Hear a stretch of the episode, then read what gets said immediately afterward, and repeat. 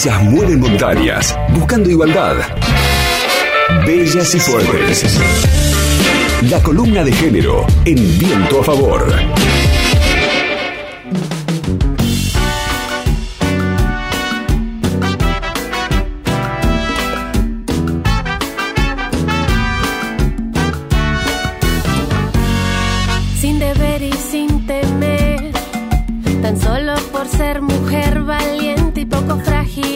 La semana pasada, la justicia condenó al grupo Clarín a indemnizar a la familia de Ángeles Rawson por haber publicado imágenes de cuando la joven fue hallada asesinada en el CEAMSE. La decisión fue tomada por la Sala J de la Cámara Nacional de Apelaciones en lo Civil y eh, la empresa condenada es AGEA, dueña del grupo Clarín y de la revista Muy, que en realidad fue la revista que publicó el veintiocho de junio del dos mil trece en la tapa las imágenes del cuerpo de Ángeles Rawson con un título que decía exclusivas las fotos del horror. La decisión fue tomada por las juezas Gabriela Scolarici y Beatriz Alicia Verón, quienes consideraron que la empresa fue responsable del daño moral causado hacia la familia de Ángeles Rawson. En primera instancia, el monto de la indemnización había sido fijado en un millón de pesos más intereses,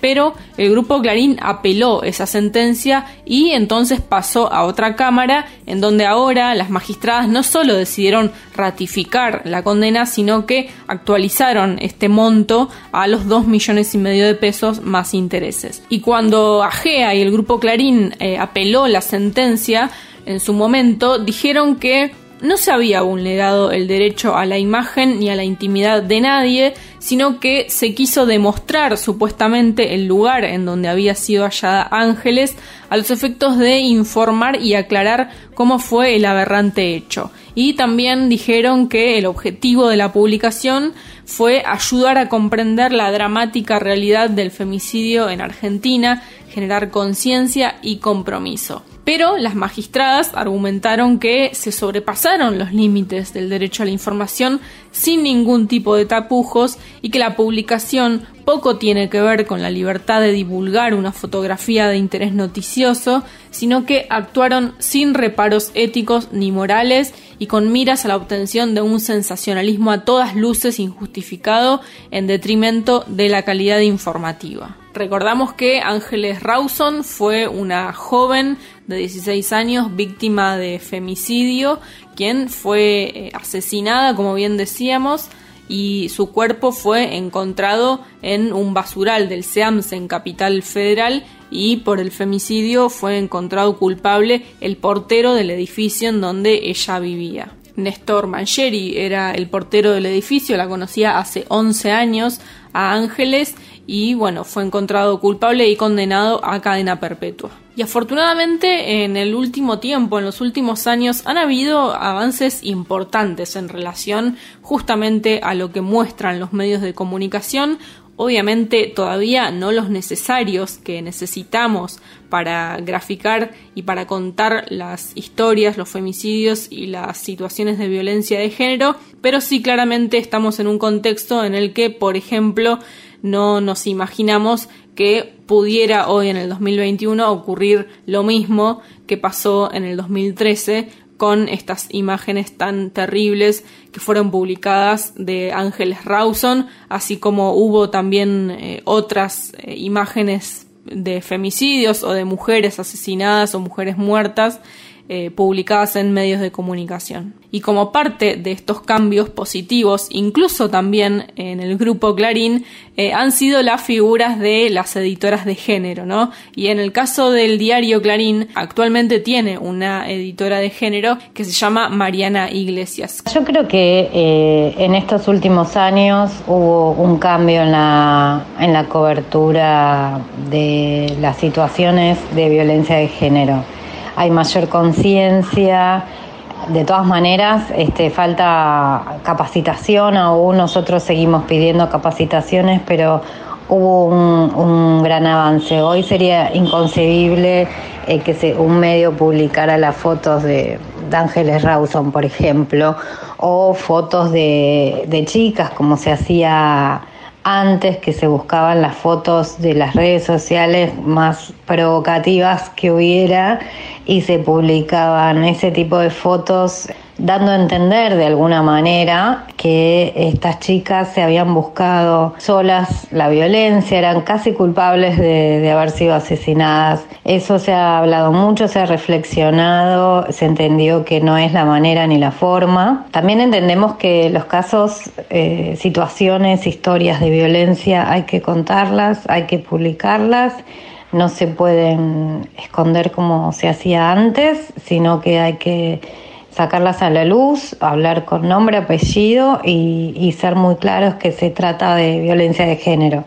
Lo que yo estoy totalmente en contra, y me parece que eso es lo que todavía falta, es la manera en que comunicamos estas historias, ¿no? Hay una tendencia a hacerlo de, de forma como dramática, usando muchos adjetivos, eh, o si se trata de radio o televisión, con imágenes fuertes, videos impactantes, música de película, y eh, a mí me parece que eso también es contraproducente, porque es como contar una historia de ficción que en algún punto la hace más atractiva, y eso es lo que buscan los medios, ¿no? Que algo se vea, que algo se cliquee, pero a mí me parece que en términos de violencia es mucho peor, porque es algo que atrae desde un lugar de morboso, amarillista, y que ya también sabemos a esta altura que ese tratamiento mediático provoca en algún punto cierta fascinación inconsciente y hasta ganas de imitación.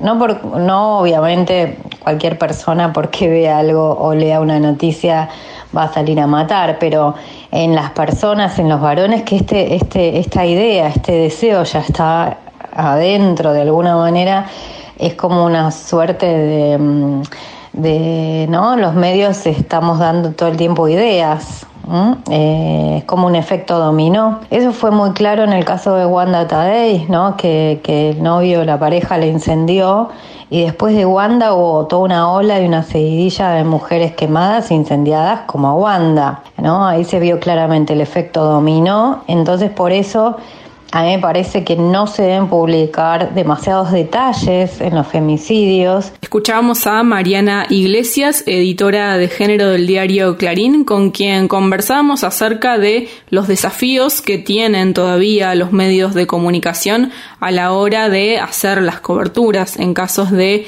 violencia de género. Eso también es una lucha, porque los periodistas tratan de ir con la primicia y con los detalles y y haber conseguido la, el, qué sé yo, la, los detalles de la morgue, ¿no? Y la autopsia, y entonces se ponen demasiados detalles que no hacen al tema, porque acá el problema no son, no es la historia particular de cada persona, porque no es un tema particular ni individual, sino que es una violencia colectiva, es una violencia de género, es una violencia social y cultural, y así debe ser entendida. Si puntualizamos en cada caso, lo estamos encapsulando en una, en una sola historia, ¿no?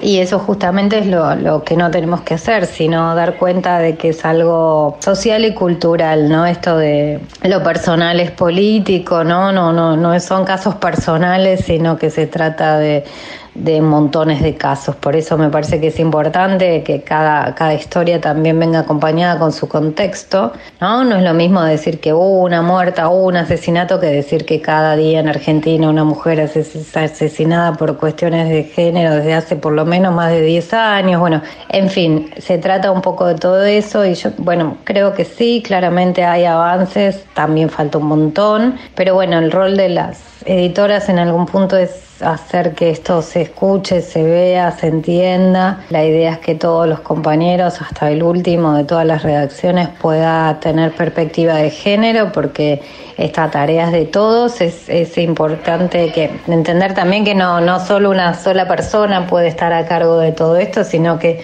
todo el mundo tiene que poder trabajar con perspectiva de género.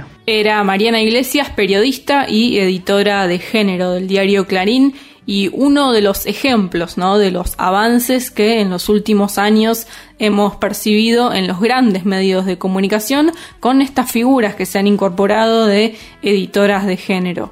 Y hablamos con ella justamente en el contexto de una noticia que reflejaba una pésima práctica que había tenido el grupo Clarín en el año dos mil trece a través del diario Muy, cuando publicó las imágenes del cuerpo de Ángeles Rawson después de que fue víctima de femicidio. Y este caso también, esta sentencia judicial, es muestra de que en algún sentido no fue gratuito, ¿no?, la publicación eh, de este medio de comunicación, y es un ejemplo, obviamente, para que estas prácticas no se sigan replicando y para que los medios entiendan también el dolor causado en una familia que no solo tuvo que atravesar justamente la tristeza por el femicidio, en este caso de una joven, de una hija, de una hermana, como lo fue Ángeles. Posterior a eso tuvo que atravesar el juicio contra Mangeri, contra el femicida, sino que además tiene que soportar la violencia ejercida por los medios de comunicación, porque hay que decir también que si bien el grupo Clarín fue el primero en publicar estas imágenes, obviamente muchísimos medios se hicieron eco y las replicaron eh, a su vez, y a partir de esta violencia también ejercida, la familia tiene que enfrentar otro proceso judicial justamente para que el medio se haga cargo. Así que creo yo eh, un poco dos caras de una misma moneda, ¿no? Una acción totalmente repudiable, la que ocurrió en el dos mil trece, actualmente en el dos mil veintiuno, una acción de la justicia reparadora, y al mismo tiempo eh, la incorporación de las figuras de editora de género en estos mismos medios que han reproducido en su momento prácticas de violencia simbólica. L U cinco Podcast. Viento a favor.